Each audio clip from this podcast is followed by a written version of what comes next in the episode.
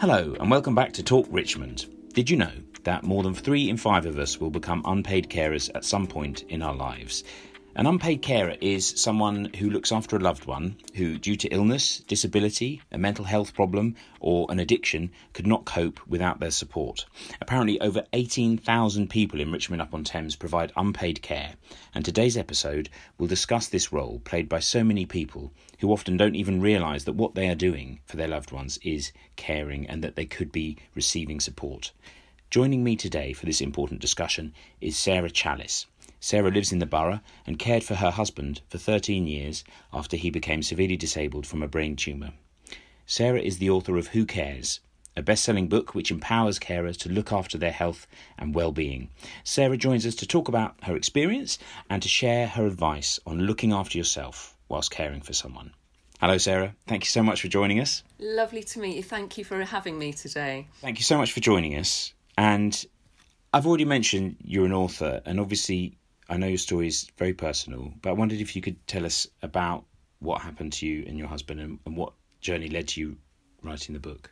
Yeah, thank you. So, going back to 2002, um, my boyfriend, I'd only been seeing him for six weeks, fell ill with a brain tumour. And he'd been so fit and well up to that point, we had no idea. And I just said to Neil, you know, get better, I'm here for you, not realising the impact it would have on my life and, and through those years that would happen. So, for 13 years moving forward, I ended up caring for Neil as he slowly became more in more in decline, more disabled, ended up having a stroke, bed bound in our living room and being hoisted every day. And when it comes to caring, you're you're in that zone of caring for them, trying to keep them going, um, offering that support mentally, emotionally, and physically. And at the end of the day, your life is on the back burner. And that's what happened to me, as it does for many of us caring. And with that, I ended up um, falling ill myself from the stress, that constant looking after him. Um, Neil was unable to speak. Um, so we couldn't have that same relationship that we did before. I was more like his mother or his nurse, and even friends and family didn't really understand what I was going through. Um, and sometimes they were judging because I always had a smile on my face, looking like I'm coping. A lot of us as carers do that. We we want to look like we we can. You know, it's our loved one who's ill not us. Um, but the trouble is, if you're not looking after yourself, not taking care of yourself, the cracks finally start to show. And that's what happened to me. Neil ended up in a nursing home. I had to be rescued and cared for, in essence, because I wasn't looking after myself. And with that, I went on a silent retreat of all things. I managed to shut up for five days. And during that time, I thought, oh my God, I've got to make changes because I'm not going to be able to survive caring for him and he'll die in a nursing home.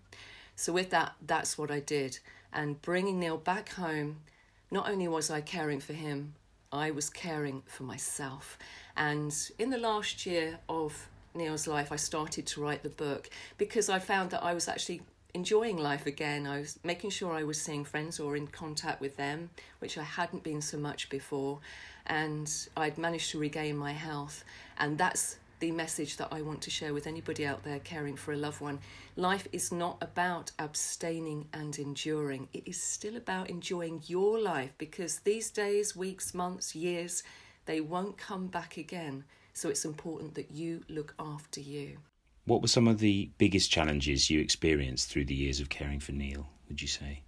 Well, you know, for me, you know, my world became a lot smaller. I felt more isolated. I gave up my job, so that's the trouble for many of us. You, you, you cut out what you were doing before, and your life is on hold in essence whilst you're looking after them. My life was almost like tethered to his hospital bed, really. Even if I did get out and I was seeing friends, my thoughts were always with Neil. I kind of solely made my myself responsible for his life, which is a tall order when somebody's, you know, very close to going at any particular time. And I, I did have to revive him at one at one time. Um, and I suppressed my emotions. That's a big one. And mm. I would mm. say that about all carers. I was suppressing my emotions, ignoring how I felt emotionally and physically. I didn't want to look at that, to be honest with you. I didn't have time to deal with that, but we do need to. And I'll be honest with you, I distracted myself with Prosecco. I kind of joke about it, but you know, we all have distractions in our lives. And uh, for me, it, it was, you know, was having a bit of a drink. And if I got out of an evening, I could drink my body weight in fizz, I'll be honest with you.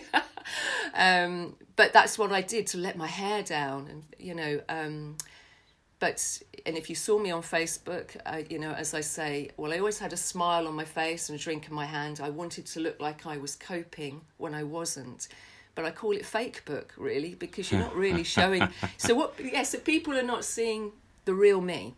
Um, mm. So um, I kind of joked with a friend. I said, if I took a snapshot every day, say 4 p.m., you know, of what I was doing each day for Neil, it ain't me with a drink in my hand. You know, mm. I'm mm. I'm probably changing his nappy.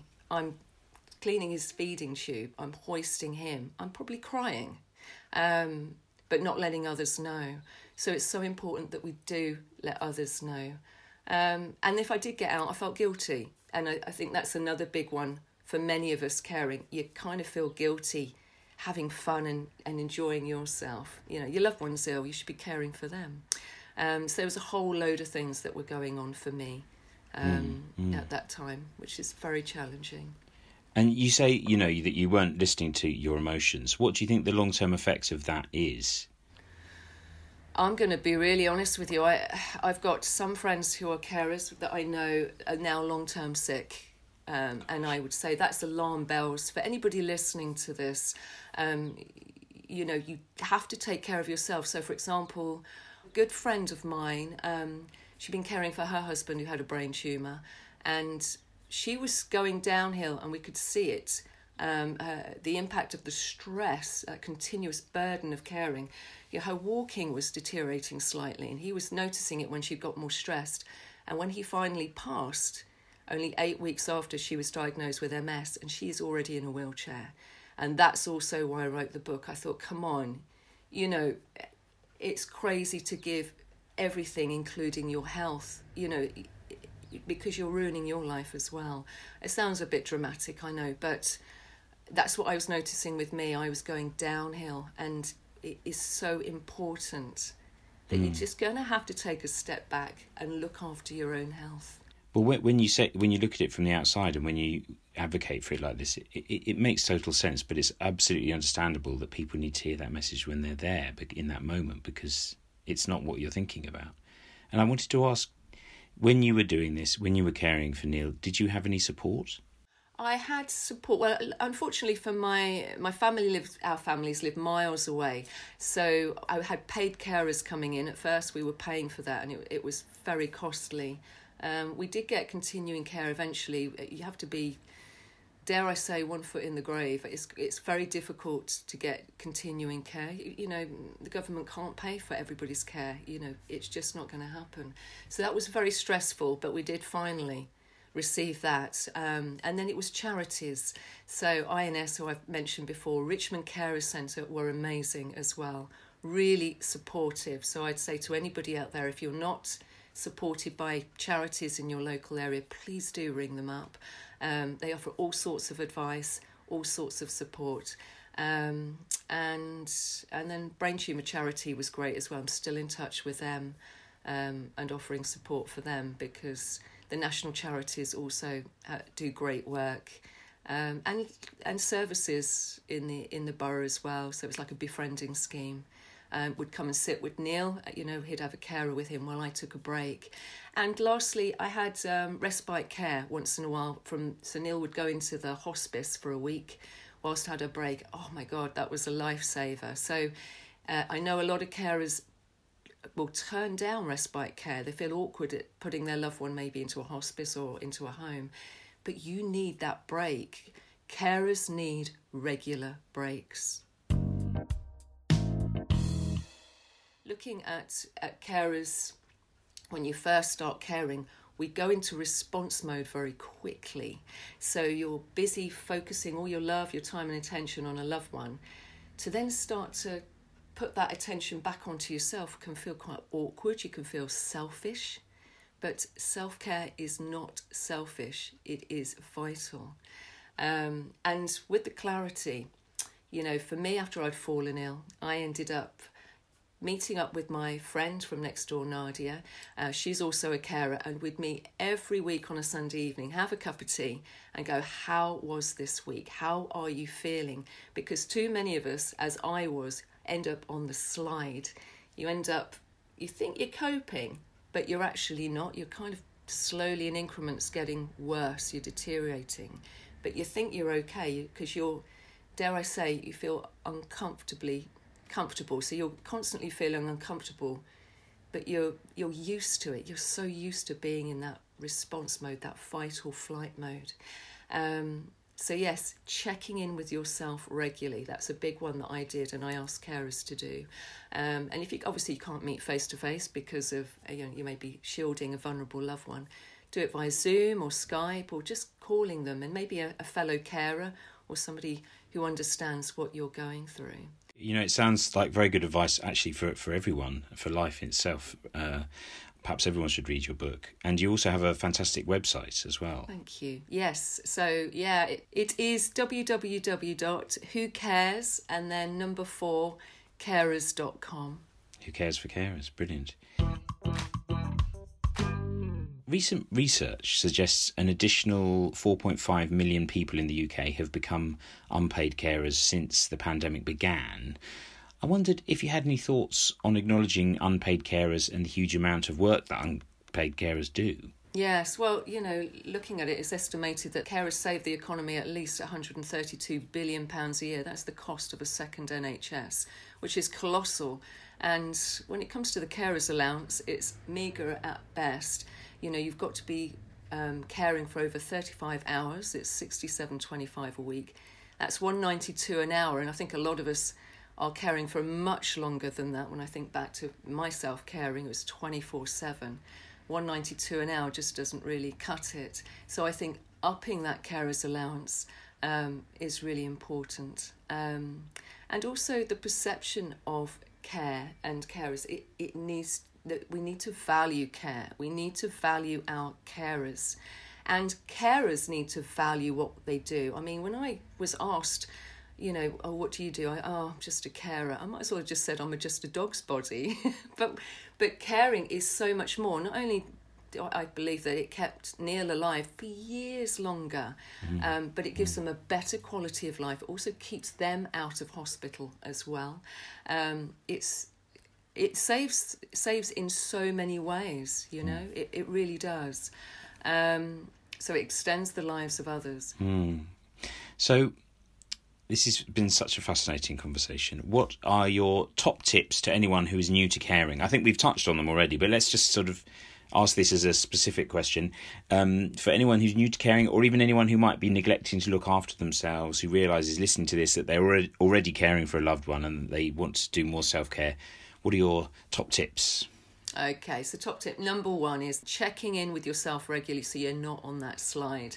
Um, do it once a week. You could do journaling is, is something that I do and other carers do as well. Just fan- fancy name for a pad and pen, jotting down your thoughts, your feelings. What do you ask yourself? What do I need to do more of? What do I need to do less of? Really powerful. And then connecting again, particularly because we're all isolated at the moment. I know that we're going to start to come out, but you love you might be still shielding a vulnerable loved one. So do pick up that phone, do connect with friends and family, even if they're not connecting with you as much as you would like. I know that can be very frustrating. So do connect, put it out there, and connect with charities as well um, and any other services that you're thinking of. Put those feelers out. Regular breaks, you know, short breaks throughout the day and longer if you can. And sign up to my Carers Masterclass for things like that or read the book.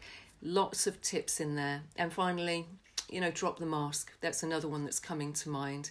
You know, stop looking like you're coping, trying to be perfect. You know, no no man is an island. You've you know, you've got to be there for yourself. Ask for that help. Be honest with friends and family if they ask how you are.